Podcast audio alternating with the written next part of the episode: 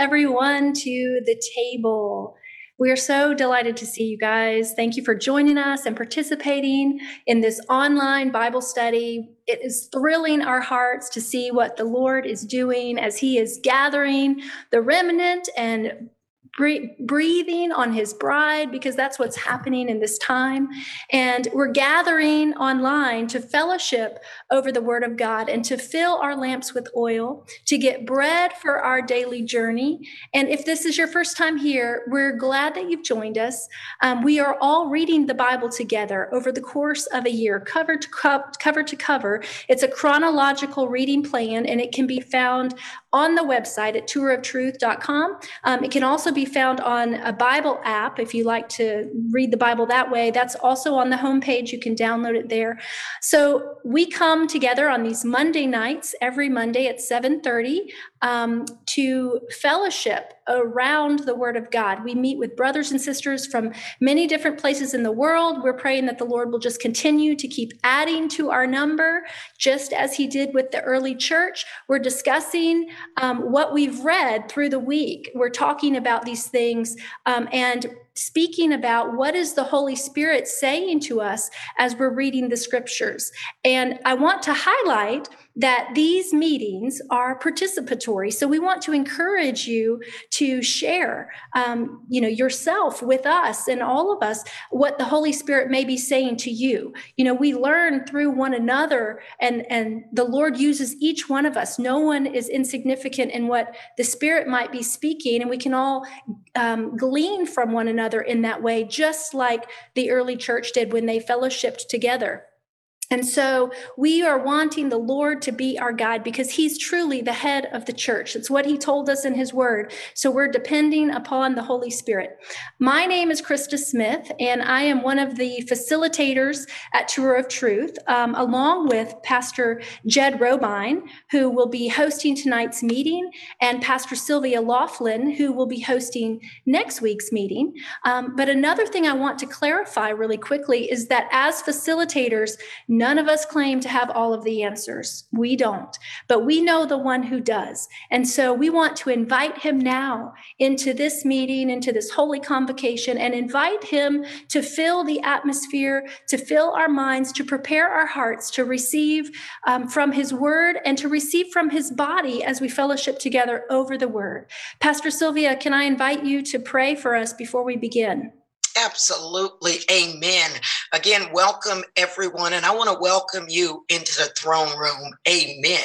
The Bible clearly tells us it is the place that we are to come so that we can receive the mercy and the grace. We can obtain it for when we need it. And I love that because God is telling us in advance because He knows everything we're going to need it. So let's partake of the offerings that he has for us. Amen. And it begins by you. I don't know what you've been through today. I truly don't, but God does. And with that, letting it all go by intentionally focusing on He is the Lord. Can you just begin to meditate on He is the Lord, that He is God. Can you just know that whatever it is, He is the creator of the universe, that He indeed is the one that made all things, that everything is in His control? Can I want you to understand that He's majesty. See, it's not the president, it's not a prime minister, but majesty, the king of all kings, the Lord of lords, the God of the universe, the one and only has invited us to come in. And let's just go in realizing that He is majesty, that He and He alone is God, that only He is worthy to be praised. Hallelujah. Can you begin to just stand in awe of Him? As you begin to see that the king, the king, has his eyes on little old you and little old me, and that he is delighting in what comes out of your mouth. He is delighting in every thought. He is God. He is God.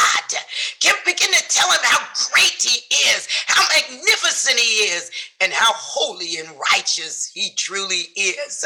So, Father, in the name of Jesus, we come just to delight in you. We come to acknowledge that you are majesty, that you are holy, that you are God. Forever and ever, you are the Lord. Forever and ever, you are worthy of our praise. Forever and ever, you are worthy of our admiration. And tonight, we come to say we appreciate you. We thank you. We are forever grateful. Glory and honor, it is yours. We come to bring you the fruit of our lips our lips exalt you and lift you up, Lord Jesus. Reminding ourselves that you said, if you be lifted up, you will draw men unto you. That you are the same God that created the mountains, the trees. Oh, the mountains bow before you. The earth, hallelujah, declares that you are God. The trees clap their branches in praising you. Every star that glimmers, glimmers in recognizing that you are God, you are God, you are God. And we too come and say, have your way on tonight. Whatever it is you choose to do, you do it because we are here to acknowledge you and to delight in your presence. And you are the Lord our God, all knowing, all doing. Come. We open up our hearts to receive from you so that your word, you can cause it, Lord God, to grow roots so deeply in us that the enemy will not be able to snatch it. For you forewarned us that if we receive a word and we do not understand it, the enemy will take it from us. Let it not be so on tonight because we understand that you are the one that's teaching, leading, guiding us every step of the way. And it begins by us acknowledging that the King of glory, the King of glory in whom you are, is in our midst. And we give you praise in Jesus' name. Amen and amen. Amen. Amen. Wow. Praise the Lord. Praise the Lord. And so we will turn it all all over to Jed to let him begin to introduce himself and uh, start leading us in tonight's discussion. Amen. And thank you. So good to be with everybody. Thank you, Sylvia, for that prayer. Amen. She can how you pray, sister. down, right? yeah, I love it. um, all right. Well, we're going to dive into the word. Um, so, just because this is our second meeting, just so everyone gets familiar with kind of the structure, the facilitator will take 10 to 15 minutes and kind of create a sandbox that they've prepared for us to kind of start our discussion in that we, we're all praying about lord what's what are you what are you saying to us personally and we'll kind of create a little space ask a few questions to get the conversation rolling and so uh, i'm going to share a few thoughts reflections that the lord's given me. Um, and then i'll ask a few questions. And then once we're in, in q&a time just want to encourage everybody uh, raise your hand. We'll, we'll see it. We'll call on you by name. Um, if you have something that, that's in your heart that's percolating we'll all want to be enriched through this fellowship in the word. So um, this last week, let's see, we read through Genesis chapter 28 through Genesis 47 27. So we covered a lot of ground. And so there's no way we can cover all of the things that are in these stories. Um, but as I was preparing, I just felt so drawn to the story of Joseph. Mm. Um, and he's, uh, Joseph's my dude. I, I love Joseph there's about a hundred parallels between the life of Joseph and the life of Jesus. Um, you know, he's a type of Messiah. There's so many lessons that his life and story contain. I won't be able to touch all of the content. I'm just going to lay out a few of the things that I felt the Holy Spirit stressed to me in, in preparation for tonight. Um, but it's a he. This story is a very rich, deep wonderful. Uh, I mean, the Lord spends uh, over 10 chapters developing this uh, in the Bible. And so, very important story for, for us in the book of Genesis. And I love the story of Joseph. So, just by way of summation, Uh, he is uh, born of Rachel. He's Jacob's favorite son. Uh, has a couple dreams. We know the story. Uh, he sees that his brothers and his actually his, his parents will bow down to him as well. Uh, his brothers resent him, sell him into slavery. They were going to kill him. Um, his older brothers intervene. He doesn't get slain, but he does get sold to some Ishmaelite traders who happen to be passing by the scene. Uh, so they sell Joseph off. He goes down to Egypt, gets sold into the captain of the guard's house, a man named Potiphar. Uh, the favor of the Lord is with Joseph. He's succeeding in everything he does, and he's promoted to second in command in Potiphar's house. Things are going pretty well.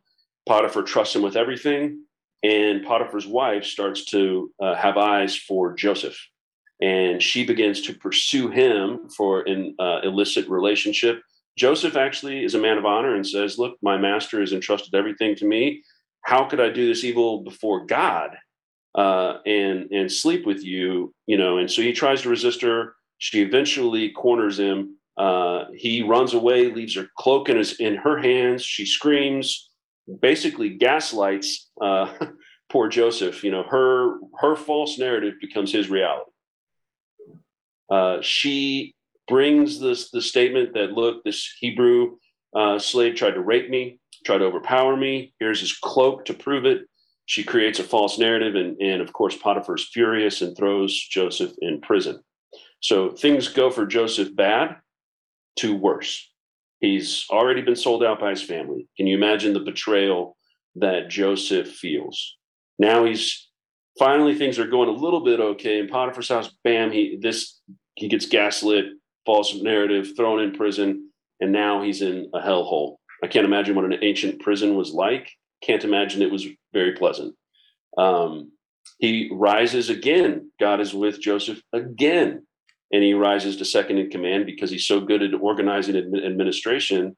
Uh, you know, a, a, man's gift or a woman's gift makes room for them. And so the, the, the captain of the prison uh, sees the anointed on Joseph's life, turns the running of the, of the prison over to him.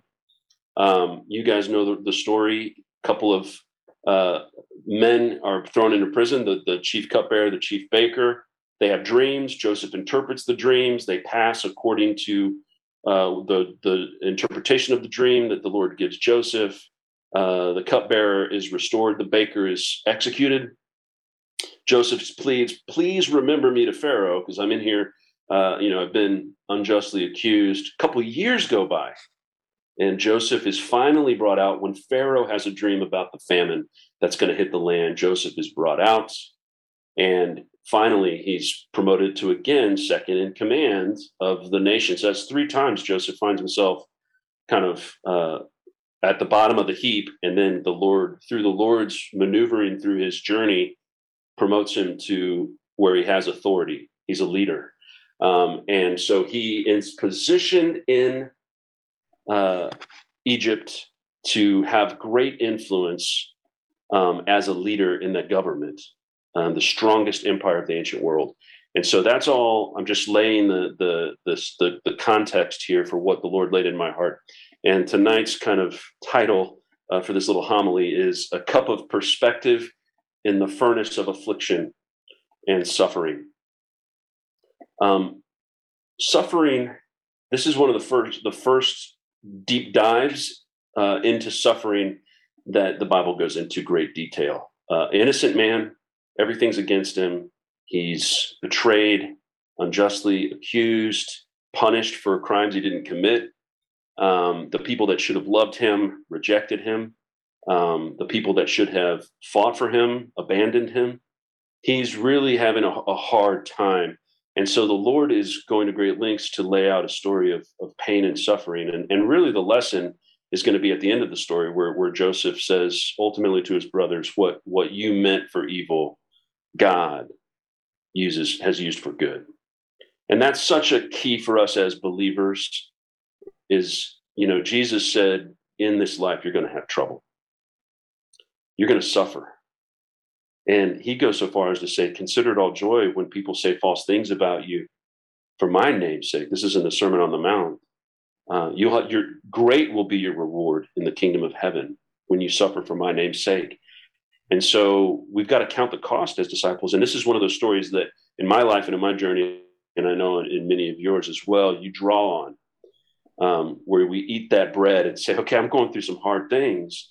I need some encouragement. And I believe the Holy Spirit wants to encourage us because the days are dark and there's division and strife. Um, and if you've ever been through a betrayal, you can't go through a betrayal unless somebody's close to you and an ally that then turned on you. And uh, I've been through a couple, and brothers and sisters, it, it's hard. we go we go through hard things as disciples. But the story of Joseph gives me hope, and I want to read this scripture as way of reflection. This is found in uh, Psalm 105, and uh, it's verses 16 through 19. And it says, uh, He called, God called for a famine on the land of Canaan, cutting off its food supply. And he sent someone to Egypt ahead of them, Joseph, who was sold as a slave. They bruised his feet with fetters and placed his neck in an iron collar until the time came to fulfill his dreams. The Lord tested Joseph's character. And that's the cup of perspective amidst the furnace of affliction and suffering. There are times in our lives, like Joseph, that are disorienting. We may struggle and not understand circumstances. Why is this happening to me? You know, Joseph, we know, is he's 30 years old. The Bible says exactly how old he is when he becomes second in command in Egypt in the story. But he was a young, a much younger man, obviously, when he was sold into slavery. So they estimate he was 17 years old. So you're talking about maybe 13 years from the time he's sold to the Ishmaelite traders to when he's finally promoted. That's a long time. He's married, he's got kids by the time the reunification with his family occurs. And he actually names his children, you know, son of my sorrow. And, you know, he, he's, he's hurting. He's naming his children after his pain. Uh, and so what has happened to him has affected his very soul. And but here, this scripture in Psalm 105 says God's doing something. He's testing Joseph's character until the fullness of time came to uh, fulfill the prophecies about his life. And we got to understand is I know many of us have prophetic words and promises that God has spoken over our lives. You know, whether we're talking about, we can look at David, you know, he's called to be king. He goes through a 20 year period before when he was when he was given that prophetic word about being a king to when he finally is king over all of Israel is about 20 years. Moses spends 40 years on the backside of a desert after he runs away from uh, Egypt for murdering a man. Um, God had God chills him out for 40 years on the backside of a desert. And so we have these long periods of time. We read about Abraham, you know, about 25 years ago from when Abraham is, leaves Ur and he's he's about 75 and he's 100 years old when Isaac is born.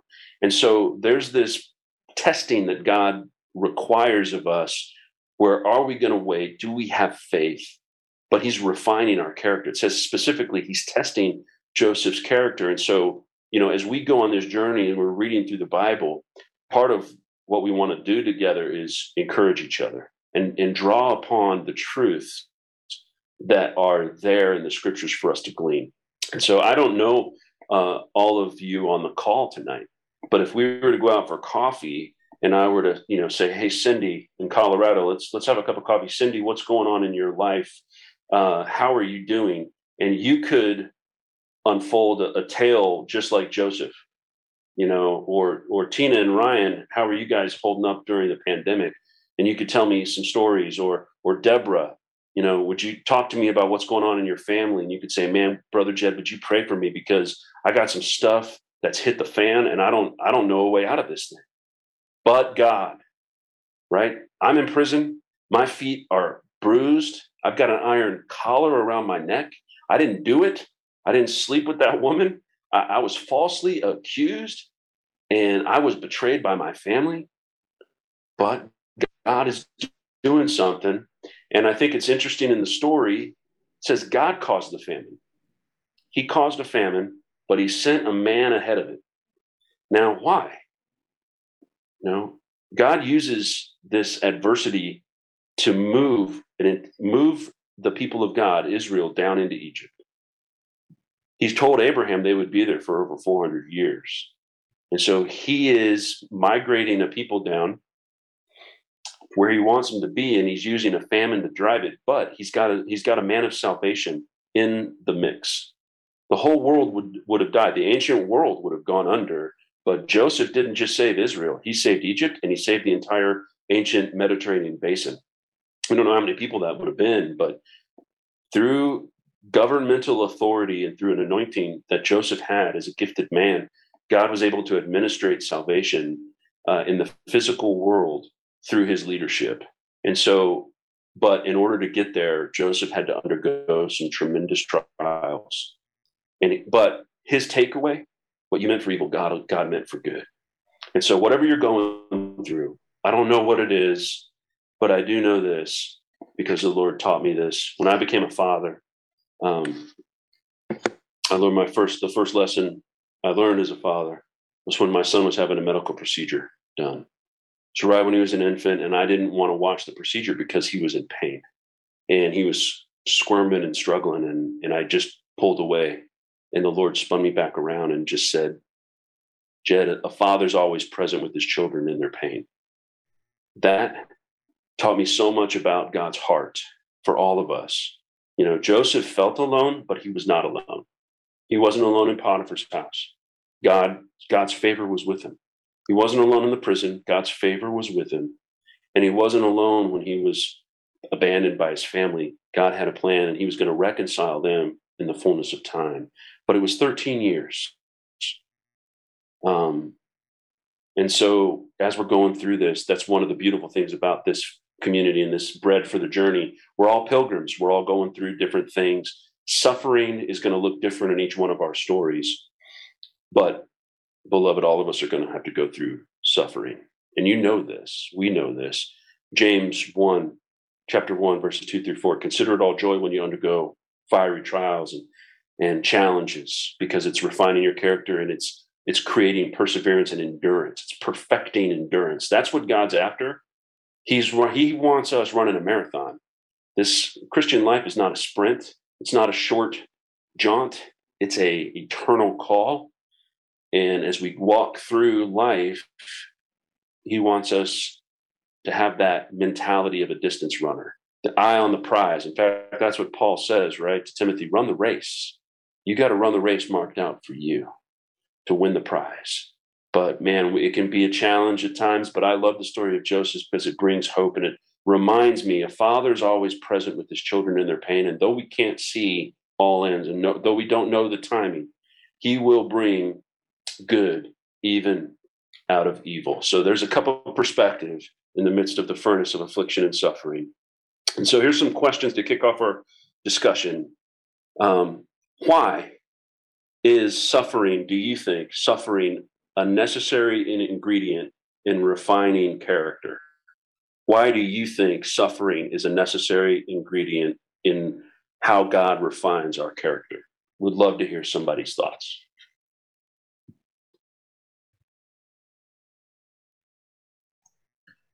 Amen. Amen. I think, um, thank you, um, um, Pastor, uh, Pastor Jed. It's always a pleasure. Um, I remember following you on all your series on the table on YouTube. It was extremely insightful. I was, I was, I was tremendously blessed uh, by what I learned uh, um, when when it comes to uh, Christians relating with the Jews. Uh, it was a tremendous blessing. Uh, but with that said, um, suffering is such a necessary ingredient uh, because number one we live in a fallen world and in a world such as this there is suffering and if you're going to minister to those who are facing various pains you have to be able to uh, relate with them on that level. Um, not only that um, uh, we see that in the example of jesus because he went through the same thing. And i remember scripture saying that he went through all the pain like he, he was he, he was a man acquainted with much pain uh, the same pains that we are acquainted with today so that we could not have an excuse as to why we are falling or failing or we are refusing to put our trust in Christ. Uh, so, uh, number one is, is, is, is being able to relate with those whom you're trying to win. If you're not able to relate with them, then you may not be able to com- be compassionate, uh, which is another another good ingredient when it comes to being a, a follower of Christ or a, and a minister of, of the gospel or uh, an evangelist. You have to be able to understand who you're trying to win. And so that is why suffering is such a necessary ingredient in in um, in the faith. Amen. Love it, Terrence. That was thank you, brother. Great to hear your thoughts on that. And you know, as you're sharing, I just was was reminded of in Joseph's story. If you remember, he he kind of punishes his brothers when they first come. He doesn't, you know, it's not all happy days right there in the beginning. A little bit doesn't reveal himself, but he waits until if you remember, Judah is like, take me. He's willing to, he's willing to, he waits until Judah says, take me in prison. I'll, I'll, I'll take the hit for my brother. And that's what breaks Joseph's heart and sends him into, into tears. And it touches what you just said is that somehow Joseph's suffering had conditioned him. And when he saw Judah starting to suffer and hurting, and like Judah had learned the lesson of like, you got to love your brother, you don't betray your brother. And Judah grew, and, and it was like Joseph's compassion kicked in at that moment, and he realized, now is that my heart to my brothers. And and and he started to weep. So beautiful, Terrence. Uh, any other thoughts there on why is suffering is such an important ingredient in refining our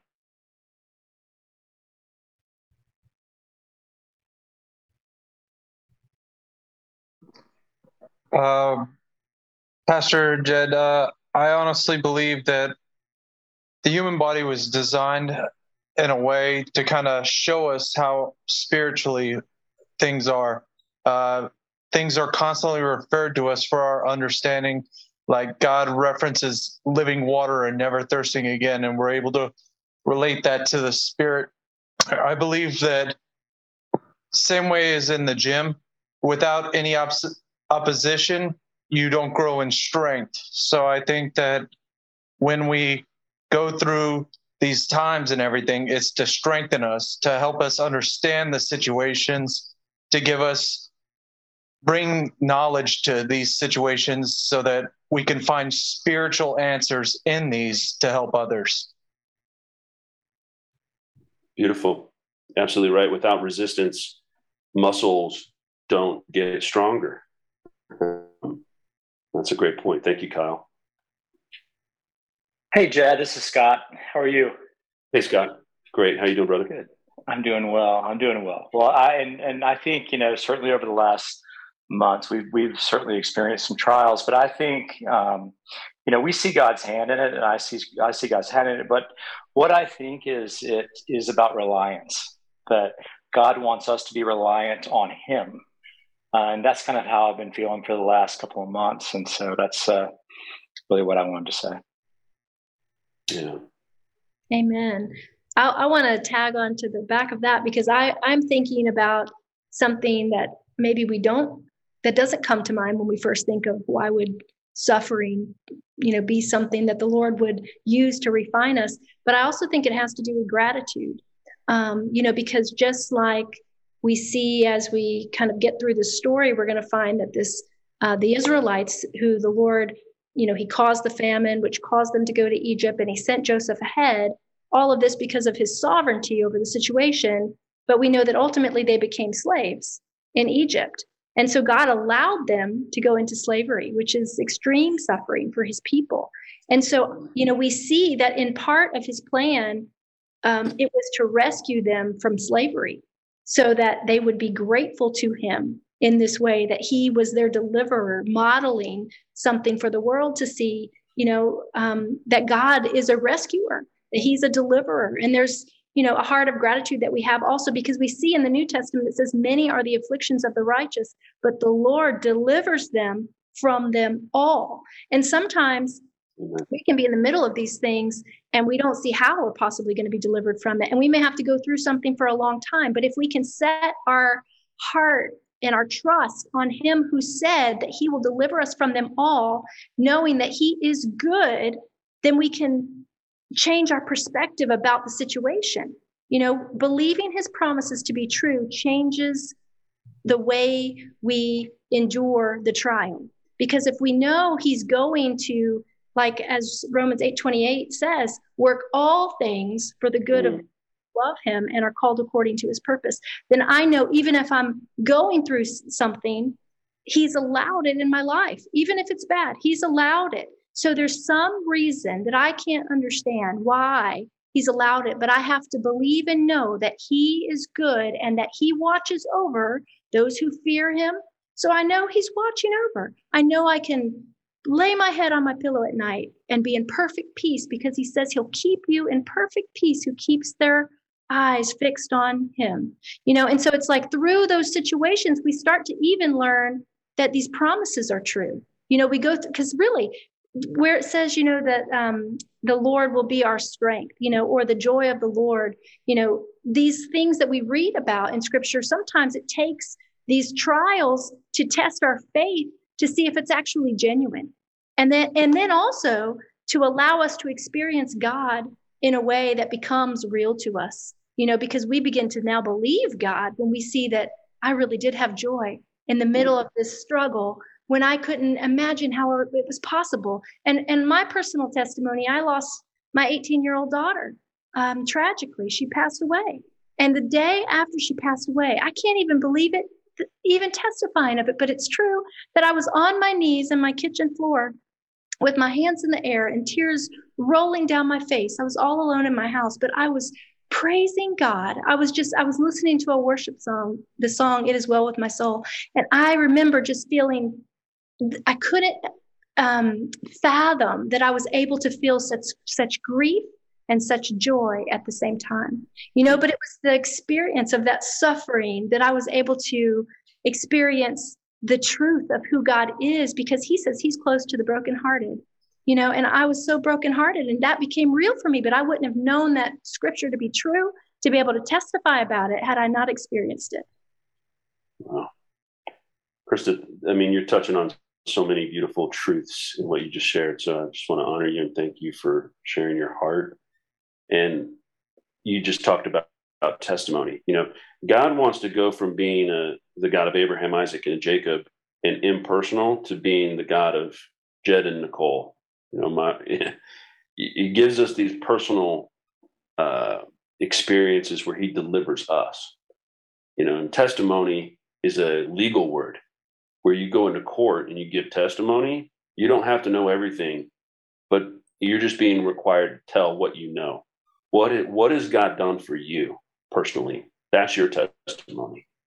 And and he as he delivers you and as he walks you through pain and as you go through different trials, you're building this testimony, just like Abraham had stories and Isaac had stories, and Jacob had stories. We all have stories that that God makes it personal, but when you're suffering and you're crying out, like you said, and your heart's broken over pain and over loss and over grief, but then his then then he becomes that much more real, and that testimony is just thick with the anointing of the Holy Spirit, because no one can ever take that from you.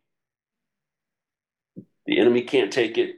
No one can touch it. When you experience something of God and it's real, the person with the experience is never at the mercy of the person that just has an opinion. And when you live it, faith, and that's truth, and that's that's the testimony. Sylvia, were you about to say something?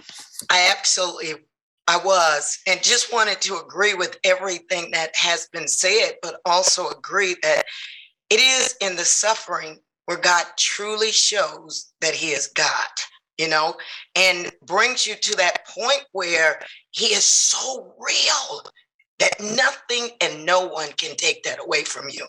It goes from being someone you read about in the pages of scripture to alive, up close, and personal.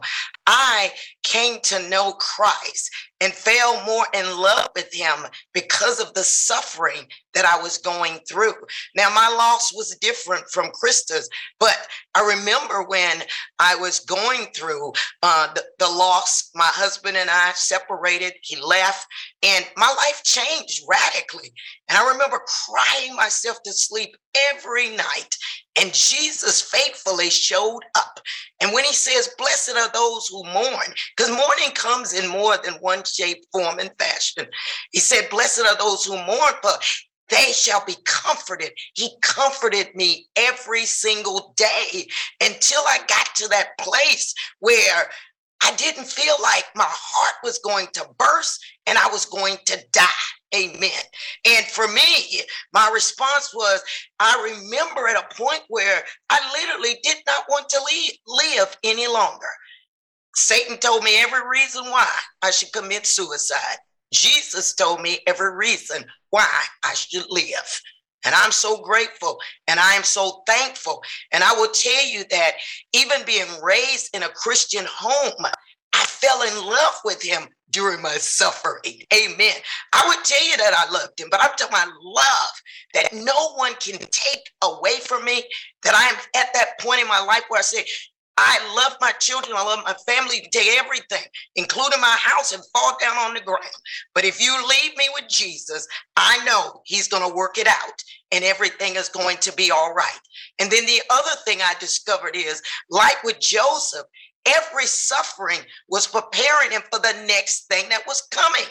Having been a woman who served in the army for all the years that I did, Joseph would not have made it if he'd have crumbled when he found himself in that pit that his brothers had thrown him into. It didn't have any water. If he'd have got into Potiphar's house and compromised it with the wife, trying to, you know, seduce him and then even get in the jail, he didn't. God was preparing him to become second in command because he knew everything that he was going to face. You know, the scripture may not tell us about it, but it does give us a glimpse. And that is when the brothers come and they're eating with the Egyptians, it says Joseph ate alone. Why? Because he was offensive for the uh, Egyptians to eat with him. The Egyptians ate by themselves and then their brother. So, what is God telling us? He wasn't well received. Amen. You've got this non Egyptian now trying to tell us what to do. Come on now. The struggle is real. God was preparing him for what was coming. Amen. And every one of our struggles, that's why we need to be excited. I know it's difficult, but he knows what's coming because he knows the end from the beginning. And he's getting ready, getting you ready for what's coming next so you can stand and refuse to compromise. Amen. yeah, that, you know, what you're saying there, I just feel this is for, somebody on the call that what I'm about to share it was for all of us, but maybe someone specifically. Um, preparation, you know, going back to the character being tested because of the prophetic word over Joseph's life. I'm reminded of a very particular verse in David's life. It's 2 Samuel 5, verse 12. And David has finally come into it's 20 years now where David's father-in-law, the king, king has tried to kill him. He's lost his best friend. Uh, his men have tried to kill him at different times. Like David has lost a wife that that was his father gave father-in-law gave her to another man. He's he's been through some stuff, but God's preparing him to be a king. And this is this is the verse. Second Samuel 5, verse 12 a foreign king has now built David a palace, and David goes into his palace and realizes he's now the king. And the Bible says this David realized he was blessed for the sake of Israel. David somehow emotionally in, in, entered in everything. I get it now. I had to run all over this country and learn all of the all of the physical geography. I had to go through all the suffering I went through I, to prepare me, just like Sylvia said, because God, you want to love this people through me. It's not about me. David realized it's not about me. I'm blessed. so that because God wants to love these people. Joseph, I think, recognized that because that's why he said, Look, what you meant for evil, God meant for good. Just like Psalm 105 said, God sent a man ahead of the famine. Joseph understood. I had to go through what I went through because God was positioning me as just a piece of, on the chessboard. You know, he's moving his he's moving the pieces, and and so he didn't ask my permission. He doesn't have to ask our permission. He he is preparing us for what's coming and for the calling of our on our lives. And so in your story, you know, for in King David's example, it was he was going to be the king of Israel for that period of time. But he knew he was blessed for the sake of Israel. Who who are you blessed? I'm blessed for the sake of these people or that calling or this mission or whatever that is. As we're walking through this, you know, God has been preparing you for a ministry or for to be able to comfort somebody that's going through something that you've been through and you can comfort someone with the comfort you've been given and so this just just to transition to a, the second question for us tonight. Um, you know joseph's character wasn't the only one being refined in the story of joseph. His brothers and his father were too. And as we think about that i want us to think about jacob here and joseph and and, and the brothers. You know, Jacob loved Joseph. And he thought he was dead for 13 years. And his sons lied to him. Like, if as a dad, like he is crying so loudly. I mean, he's this is a broken man. Jacob's heart is broken. And and God doesn't show up in a dream and tell him, hey, Jacob, don't worry, Joseph's alive. God doesn't resolve it. So, why is God allowing Jacob's heart to be broken this way? And what about the brothers? There, God's working on Joseph's kin in the midst of all this. So, I'd love for us to maybe think about that and, and talk about that. What do you guys, what aspects of Jacob's character is God refining? What aspects of the rest of the family do you think that God might be refining in the story?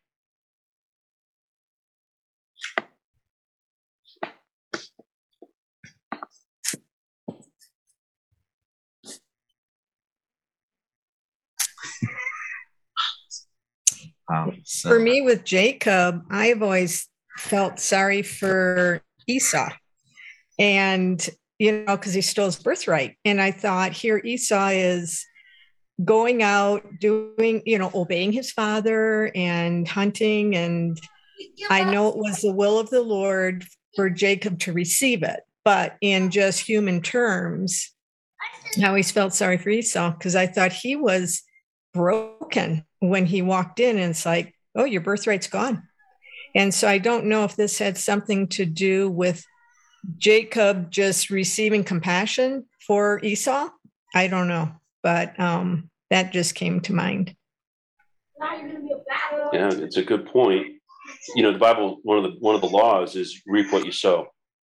So, you know, Jacob sowed betrayal in his to his brother, and here in Jacob's own family, brothers are betraying brothers.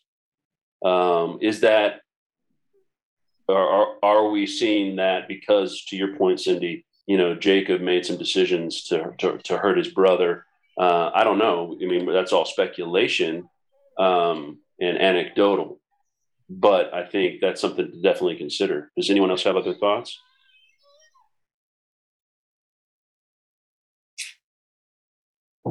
Is that maybe a generational sin that entered in there?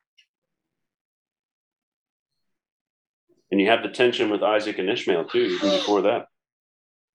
Um, when, when I think about um, Esau, um, I just think about the recklessness of uh, all the the uh, other twelve tribes of Israel.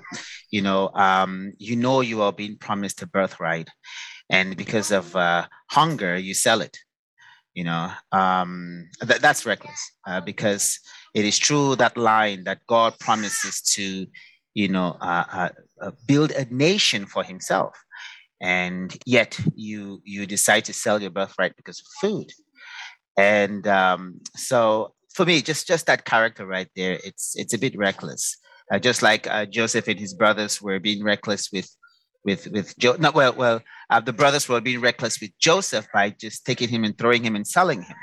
You know, um, uh, not knowing what God had planned through Joseph. Uh, same thing as uh, Jacob. Uh, um, uh, Jacob, not um, Esau, not knowing what God was planning, would just be reckless with God's plans like that. That's why I think God really didn't hold him in high regards. Rather, He did uh, for um, uh, Jacob because he was a man who who didn't who, who wasn't as built as as as Jacob was, but very smart and and knew how to get his way around. You know, so um, so that's just what I think of of uh, of Jacob, just an attitude of uh, recklessness uh, per se. So, Jed, can I chime in on something when you were um, talking about God refining not just uh, Joseph, but also uh, Jacob and the rest of the family members. I want to chime in on Judah in particular and really, really take a look at what God did and how we can see God's wonderful plan of redemption. When we go back into them being uh, him, Joseph being sold into slavery, we know that all of the brothers schemed and decided they were going to do it. The Bible clearly tells us, though, that Reuben tried to intervene, and he was the one who came up with the idea of put him in the pit. But the Bible says that he was going to come back and get him and then return him back to his father. But then it highlights this. And now think about Judah and we know that that is the very lineage that Christ himself came through. I love God's plan of redemption and how he gives us an opportunity to get it right when we mess things up. The Bible tells us that Judah is the one who said, What would it profit us for him to stay in this pit? And he saw the Ishmaelites, some versions say the Midianites, coming. Let's sell him so at least we can get something out of the deal, you know, get something for ourselves. And so they agree and they do that. Reuben comes back. He's been, he's gone. He's upset, all of that. Fast forward. Reuben is the first one that tells his father, Jacob, let the boy go with me. And if I don't deliver him back to you. You can have my son. All that. Mm-mm. Jacob is saying, Mm-mm, no. I already saw what you did with one of my concubines. I don't have any faith in you not going down that road with you, brother man. Sorry. But Judah comes, says pretty much identically the same thing. What happens? He said, okay, you go ahead. You take him. You take. See, that's God. God knew who had really been the one that came up with the scheme. But God said, I'm gonna, I'm gonna go ahead and test you on this because you've gone through some things, you know, lost a wife, had some things going on, some sons. You're probably ready now to step into your maturity because suffering causes us to grow. And now I'm gonna test you on it. Because in Job, he says that he visits us daily. Eh, he visits man and he daily, he tests us moment by moment. Every moment we're being tested. What happens is they go, you know, Joseph comes up with his scheme because, as you said earlier, Jed, he's not nice to them right now. I'm not liking you too much. I might have to cover and conceal, but I'm going to throw some challenges your way because I remember what you did to me. Then he schemes because he wants Benjamin. Look, I don't care about you other 10, but if I can get Benjamin down here in Egypt with me, I'm going to be all right. Maybe I'll figure out daddy later on. Bottom line is up front. Benjamin is going to be taken. Judah remembers because a transformation is taking place. Uh-uh. I can't let this happen again. Surely God from the moment they got there, they begin to say, God is trying to get us for what we did earlier. Mm-mm. I made a promise to dad. I need to become a man of integrity and the man of my word. So therefore, he goes and then he tells Joseph all that he did. Mm-mm. I told dad this. How can I go back without him? Take me, take me. Causes Joseph to break. But also, what God wants us to see is that's the transformation of Judah. And in the re- and the end result is he's going to end up with the greatest blessing of all of the sons because Jesus Christ, the King of Kings, Lord of Lords, comes through his lineage. God's plan of redemption is absolutely amazing. It doesn't matter where you've been, it matters where you end up. God is. God and he is great. Ooh. Love it. Amen. It's so good.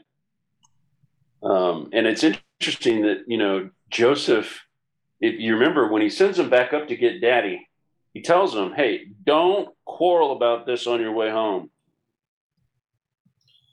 I think there's a beautiful lesson there. I mean, he knew this was going to be hard for everybody on the way home. They're going to be talking, and he's preparing them uh, that this is God's not. It's not. He's he's making sure they're not going to be any further divided than they've already been, um, and so he's going ahead of them for that.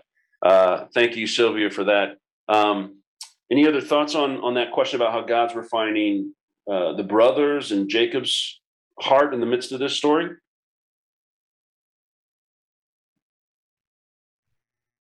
Come on, somebody. I know you got something to say.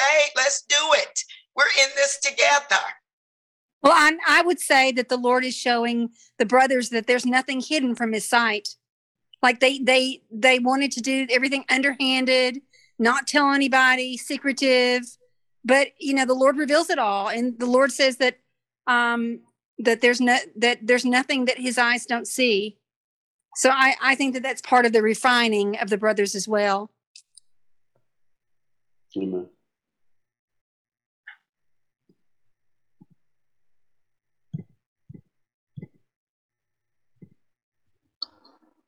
Uh, my take on it would be going back to the father, his mourning of all those years of losing his son. The brothers had to endure their father's heart breaking all those years. And uh, I believe that that might have been his suffering that shaped others. So God used their father suffering to soften their hearts so that when they were presented with that that test again, they would do anything to avoid going through that suffering again, preparing them for that moment. We haven't gotten to that to the chapter. I love Genesis 49. We're going to get to it this week, where Jacob has become Israel fully. His transformation is complete, and he worships God, bows on his bows his head on his staff. He's got his sons, grand grandchildren, and great grandchildren around him, and he's speaking blessings over the tribes. And what a powerful transformation that this man whose heart's been broken and he's but he loves his people so much and, and he's speaking blessings uh, and and addressing issues in his family and what we can talk about that as we hit, hit those chapters but it's so good kyle yeah i think everybody was transformed through this family drama and trauma uh, stacy did you want to uh, have something to say there yeah i was um going to share that I think too reminds me. I, you know, the brothers at one point say, um, you know, Joseph wants to uh, enslave us. He wants to sell us into slavery, which is interesting because there's some projection going on there.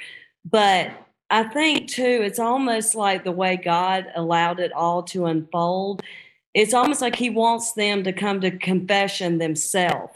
You know like he wants them like and they even say like all this is happening to us because of what we did to our brother joseph. So they are feeling that conviction um, they still have not confessed to their father though. They've not really confessed to god. Um, just like when God came looking for Adam and Eve in the garden, he came looking, he says, What did you do?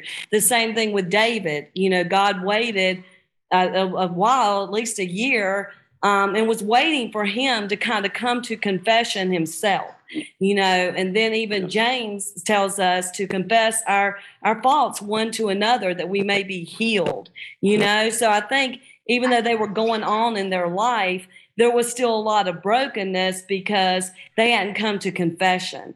And then when Joseph reveals and all that is unfolded and they weep together, there is this reconciliation, um, you know, that needed to happen.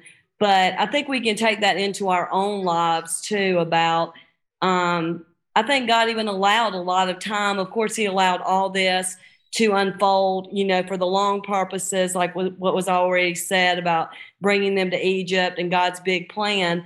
But I think a lot of that too is like when you live with something like that that you've done day in and day out for that long, you know, what does that do to a man's soul? Do you know what I mean?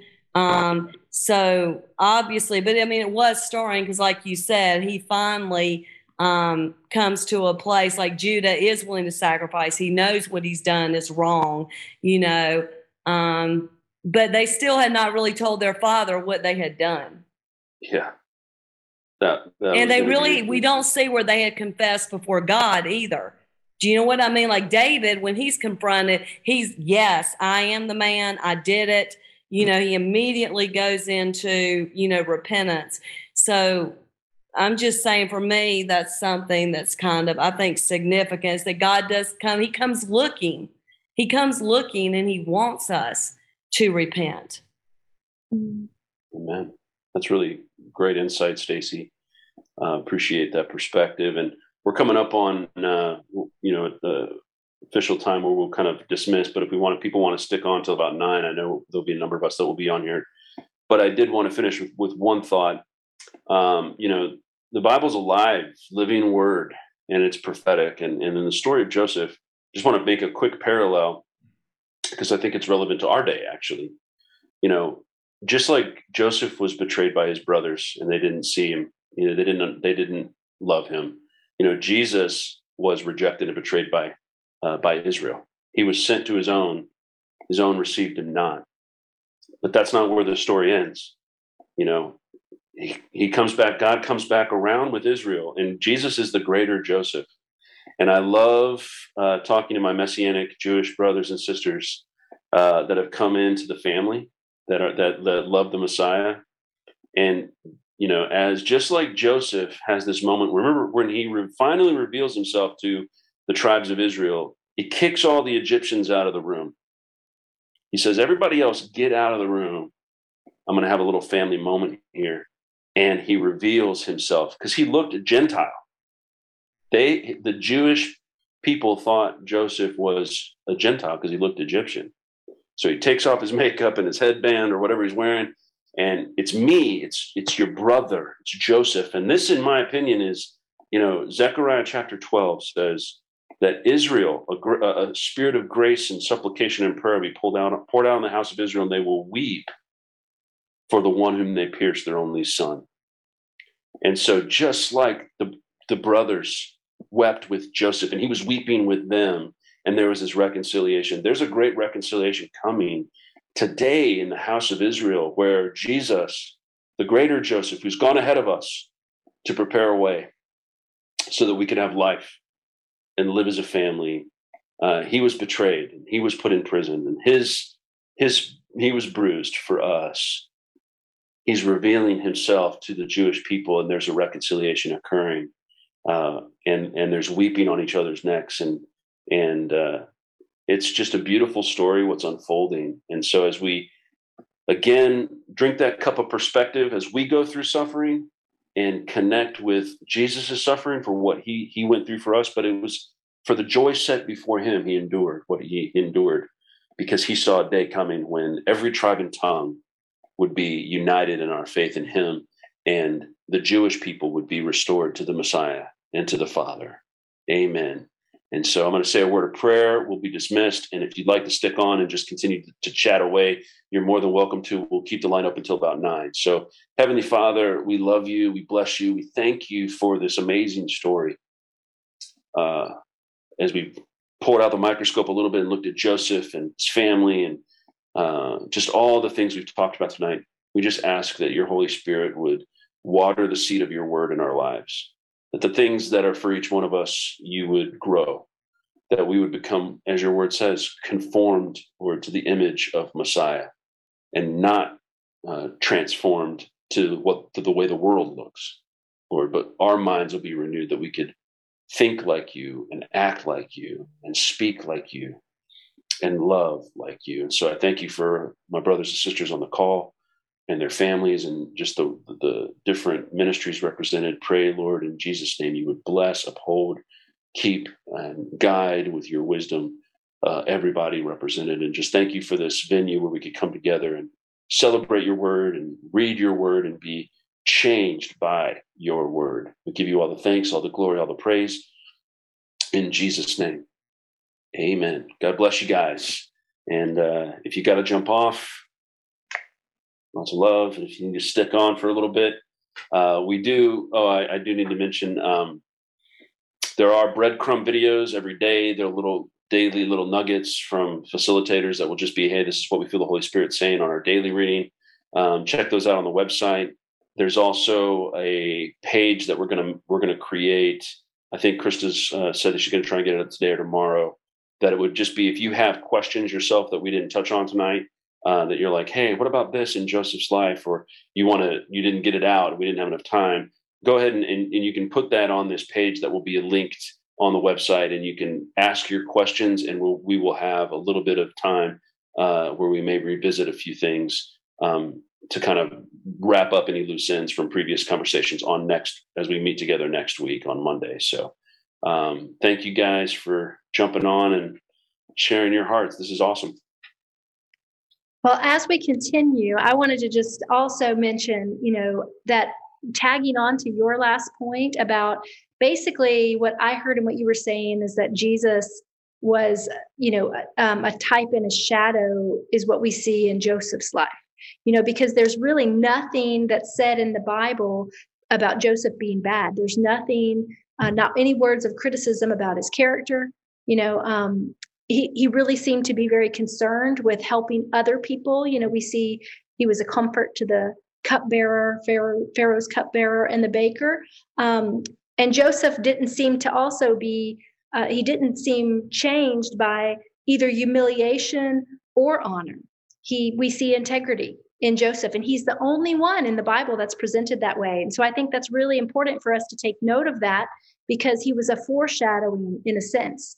And like Joseph's situation, you know, as you pointed out, Jed, God's own son would be rejected. So here's the parallel by his brethren and taken away um, all the way down to utter humiliation, you know, like Joseph, and then raised to be savior because Joseph became a type of savior to the people by storing up all the food and having the foresight that was given to him by God to save people from the famine. So he's that. The reason I think this is important for us to, to meditate upon here is that remember, Jesus said um, to search the scriptures, for they, they bear witness of me and he was referring to the Old Testament.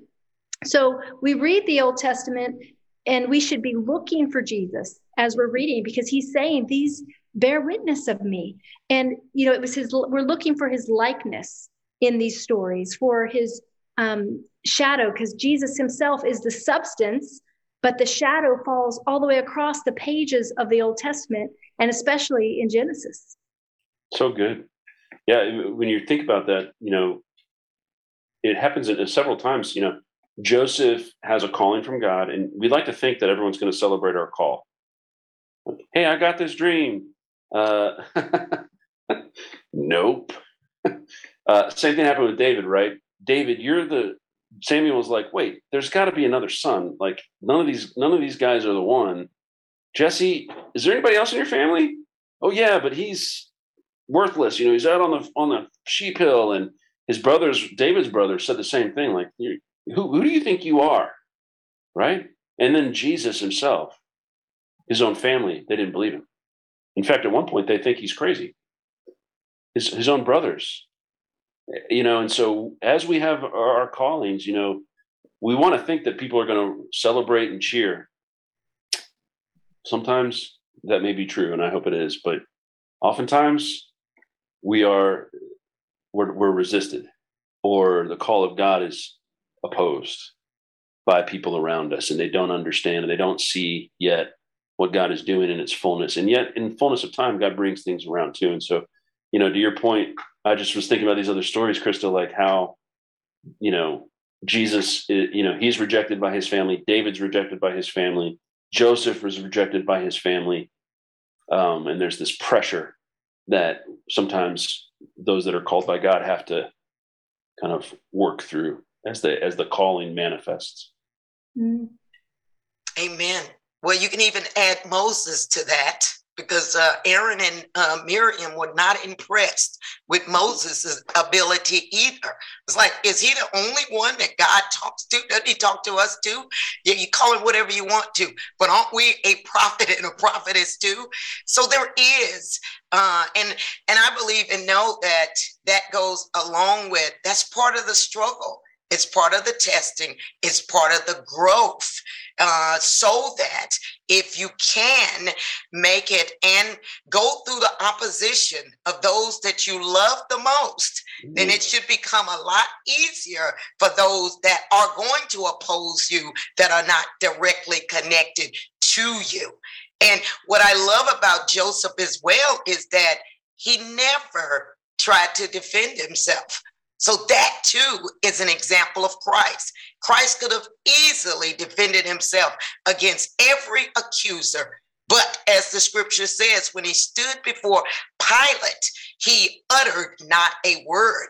Joseph never, at least the scripture doesn't show, that when his uh, Potiphar's wife lied on him, he didn't tell him, oh, wait a minute, man, let me tell you about your wife because you really need to know what's going on. He didn't. And even when, you know, the butler forgot him, and the scripture says two more years went by before he remembered. And the only reason why he remembered is because God is the one that orchestrated, engineered the dream that no one else could answer but Joseph. Then the butler said, Oh, I remember I've done wrong. But he didn't come in and say, Look, you left me here even when he became second in command, at least in the scripture. And I believe that's because it didn't happen. He did not treat him any differently because of the oversight, and he had an extended amount of time, two extra years that he stayed in jail. Why? Because I believe that, like Christ, Joseph understood the kingdom perspective. And in understanding the kingdom, he understood First and foremost, God is sovereign, God is in control. And then, whatever God chooses to do with those that are His, only God has a right to choose. And our steps are ordered, they're ordered by the Lord. He does all things well, and He has never, ever, ever made a mistake. And He won't start with you and I either. It's such a good point, Sylvia makes me reminds me of Ezekiel when, when God says to his the prophet, I'm sending you to a people, you, you know their language, they're not going to receive you. But see, I've made your forehead stronger than theirs. Mm-hmm. And I think that's an interesting dynamic of like, how do you how do you develop a forehead like flint? And well, I imagine in Ezekiel's life, he's been rejected a lot to prepare him to be the plow that he needs to be to push through some stubborn resistors in, in the hearts of the people that God sent him to message. You know, it's the same thing with a boxer. How do you learn to take a punch? Well, you get punched a lot. yeah. You know, if you have a glass jaw, the only way to get out of having a glass jaw is to learn how to take a punch. Mm-hmm. And, you know, you served in the military and I, you know, I don't want to speak out of school, but I imagine battle calm can only come when you have been under fire enough and you can actually function you're not in shell shock because you've experienced warfare and you can you you've understood how to operate under fire. Whereas someone who's never been under fire is going to more likely can panic. Um, and so these are ways that god i think builds those muscles in us to prepare us. Like you said sylvia if the closest people wound you and reject you you're going to you're going to have a callus so that it, it, doesn't really hurt when someone you don't really know resists you. Mm-hmm. Well, the other side of that, I think that can sometimes be a little bit of a challenging thought is when Jesus says, um, you know, that he didn't come to bring peace but a sword, you know, to divide members of households. And essentially, you know, we can get stuck there because sometimes because it's the thought of, well, that sounds op- like to, in total opposition to who we believe Jesus to be. Blessed are the peacemakers. You know, what do you mean you didn't come to bring peace but a sword? Because he is, after all, the Prince of Peace. But you know, in that scripture, he's saying, not you can't set anyone up higher than he he is that you can't choose your family over jesus. You can't choose anything or anyone over jesus. That's the you know he's saying draw the line in the sand. You know i didn't come to bring peace or a sword. If you have to choose me or them you choose me you know? And so even though we might face opposition we still have to stand firm on the word you know and and stand on the truth of the word that we um, you know have to continue to follow the lord regardless of the opposition. Because sometimes like you said if you're not battle ready you can compromise. And it really can we can be easily um, you know the flesh is prone to wander. You know so if we're not sure if we haven't decided i am going to follow jesus regardless of how uncomfortable that might make other people in my family or you know things that i'm going to have to let go of it, it, really it all it's all part of the process that we've got to decide that we're going to do it without compromise Amen. Amen. other thoughts out there tonight Yeah, I would like to I wanna- share. oh, go ahead, Terrence. Oh, sorry. I would like to share something that I I gleaned from um, from today's Bible study um, with the story of you know Joseph and his brothers. It's amazing how when God brought them together, He brought them together in a perfect instance. You know, the perfect setting. They were both humbled by their experiences. You know, uh, Joseph was well in a position to really retaliate from what their brothers did to him. But through the experience that he went through, he was humbled by that process. And the brothers uh, um, who had, you know, sold sold Joseph to slavery, uh, God humbled them through that plague, through the drought uh, that they, they faced for seven years, I believe. So it's just amazing how God created the perfect instance so that they could meet.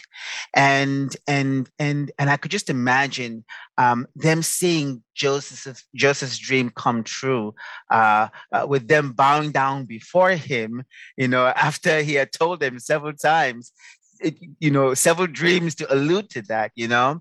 And and and to me i, I kind of believe that that really uh, um, solidified their faith in what god was doing in all of this situation you know? And and and i think that really speaks to us a lot you know when when we go through various trials um, and at the end when we see that it worked out for our good i think it's a good place for us to do to reflect the genesis of our pain or suffering to see God's hand throughout every step till the point where God showed himself to be God, you know? And um, I think this is what really happened here. And I think that's something we can, we can, um, you know, as children of God, knowing the God that we serve, that when we go through trials and tribulations like Joseph did, may we always remember that God's hand is in it. And when he gets us out of the fiery trial, amen, we should always remember that you know um, he is god he's able and he will see us through the end amen amen Amen. Um, bless the Lord. You know, as you know, that young um man said, um, you know, when we go through trial and temptation, you know, we must always have faith in God. Because, you know, um, I have a son that uh, when I migrate here, I left back home in Jamaica. And he was doing his master's, you know, graduate from university and was doing his master's.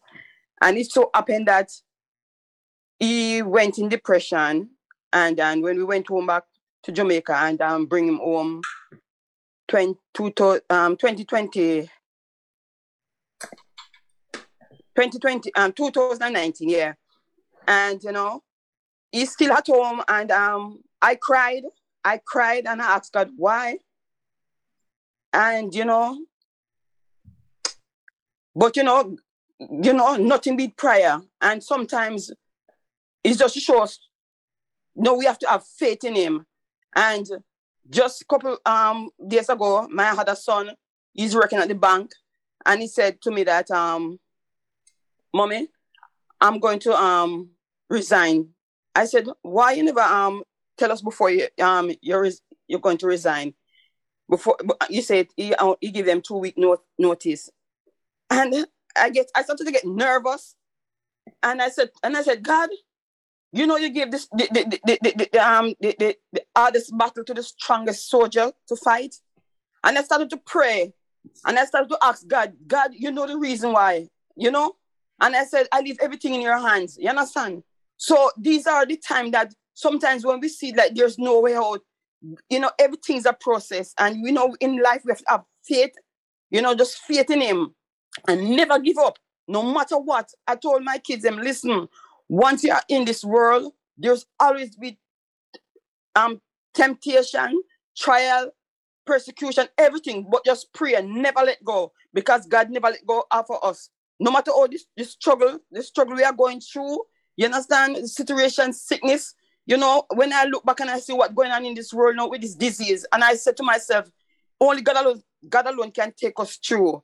You know, so you know, this is the thing that we have to hold on to Him because He's the only way, the truth. You understand? So we have to just keep on trusting Him and hold on and never give up and be our brothers and our sister, sisters keeper. You know, that, that's my few words. Amen. Amen. Deidre, I think you were trying to say something. I was. I don't even know if I could piece it together now, um, but I'm going to try. Um, it was it was going back to what Krista had said, and then kind of into Terrence, and I I can't even really kind of remember. But the point of it that I'm trying to get to is that even when Esau gave up his birthright for the cup of stew, porridge, however food, it's it's all in not just the food, it was the appetite. It's the it's the longing for or the desire for things different from what God has for us. And I think it's kind of along the lines of what everybody is talking about because we all have it you know, um, the Bible tells us that we're drawn away by our own lust or our own desire. And sometimes we have that desire to worry or to fret because, you know, like Jed or Krista was saying, that family members don't want to get with us or they don't want to see our vision. Thank you, Holy Spirit. They don't want to see our vision or the dream that God gave us. And then sometimes we're drawn away by becoming despondent or in despair or wanting people to accept us. So then we become man pleasers instead of God pleasers. You know, it's still a drawing away, it's still selling your birthright. And so it's not just food that, you know, it's it's the example how how all of us can be drawn away by a desire. It could be a desire to be accepted by a particular group of people.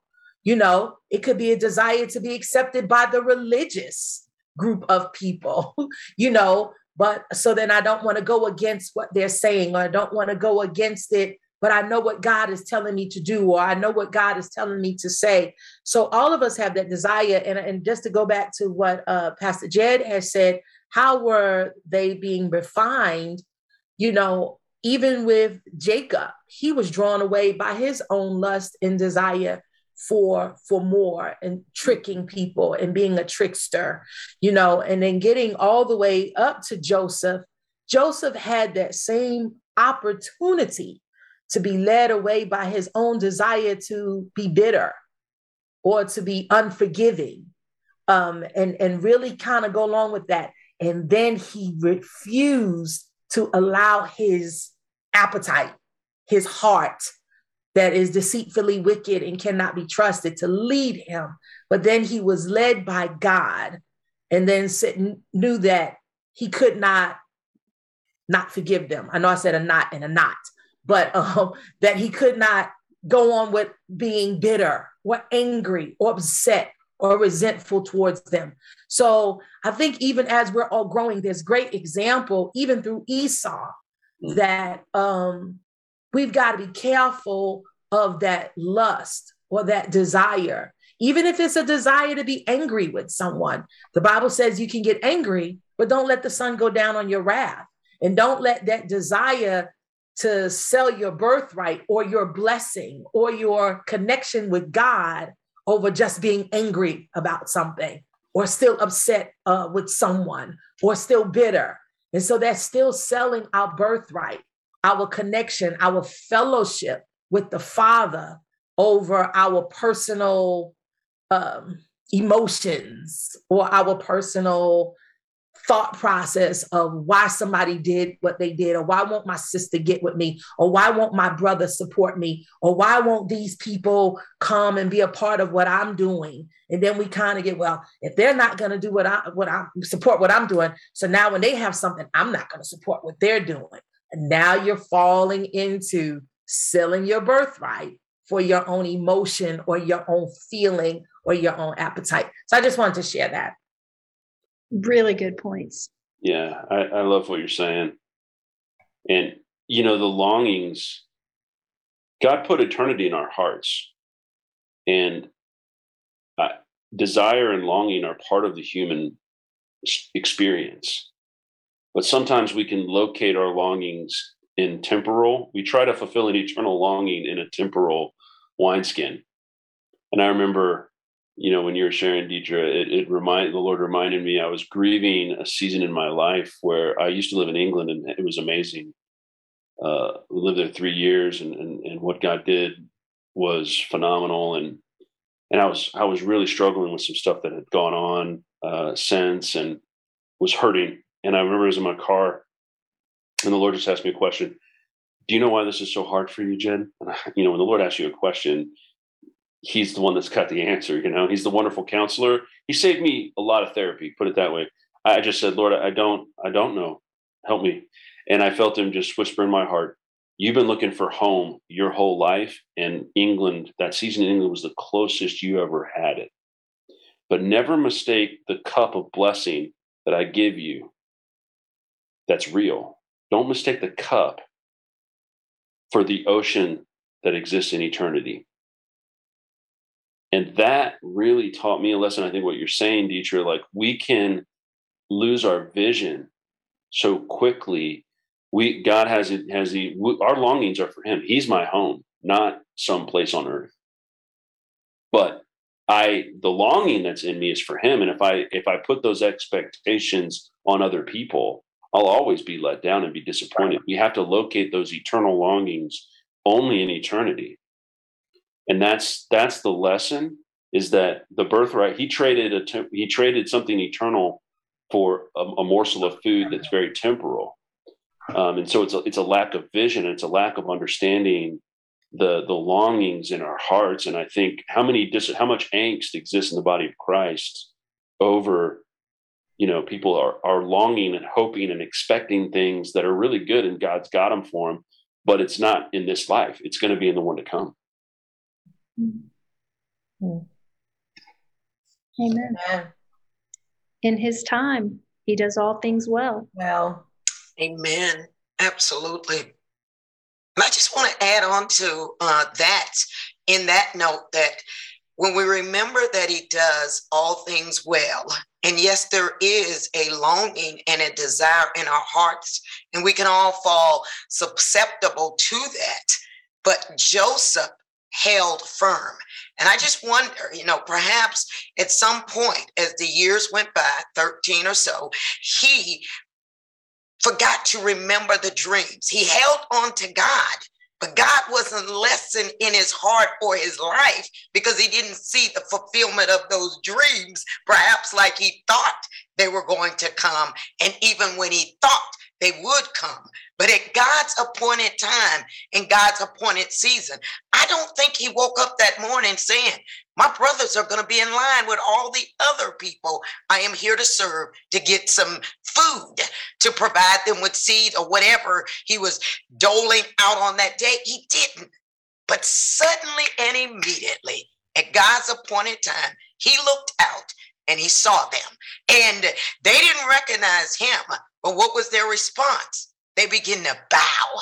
I know that he had to remember those dreams and went and said, God, you again are demonstrating that no matter how long it may appear to me, how long it may take in the equation or the life of man, because we can say, How long I've been praying for 25 years, God, and you still haven't answered 30 years, and it's still, mm-mm at God's appointed time, the vision that He showed us what came from him will come to pass. Now, I'm not talking about some of that false stuff now, because we got a whole bunch of people talking, and everything they're saying is not from God.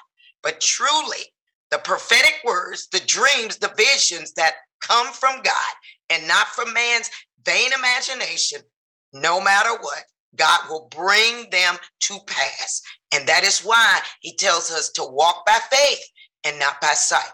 So I would challenge us, just like Hebrews 11, 21 and 22, that specifically addresses both Israel and Joseph. They held on to their faith.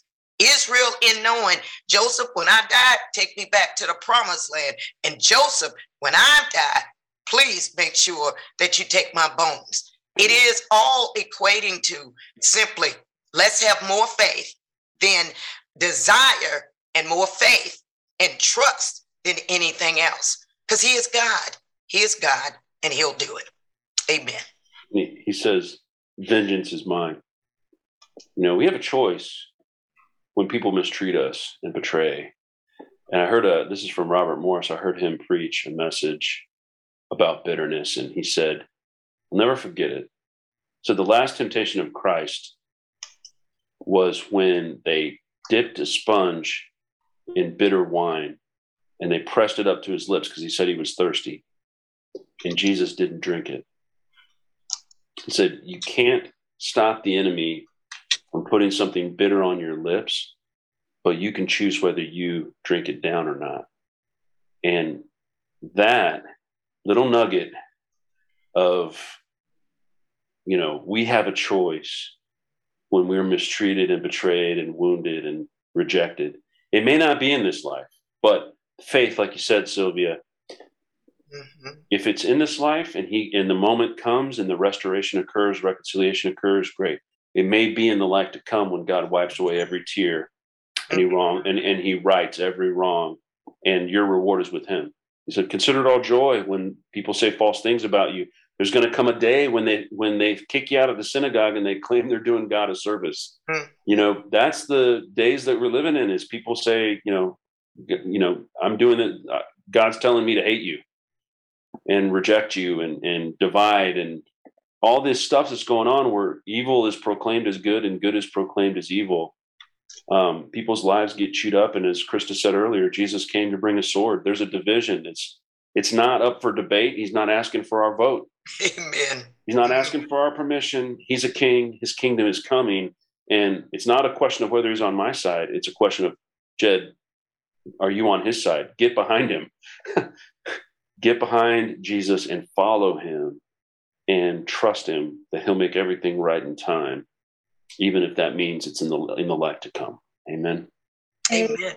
Amen. Well, I think with that, we're at the top of the hour here, about to close out our meeting tonight.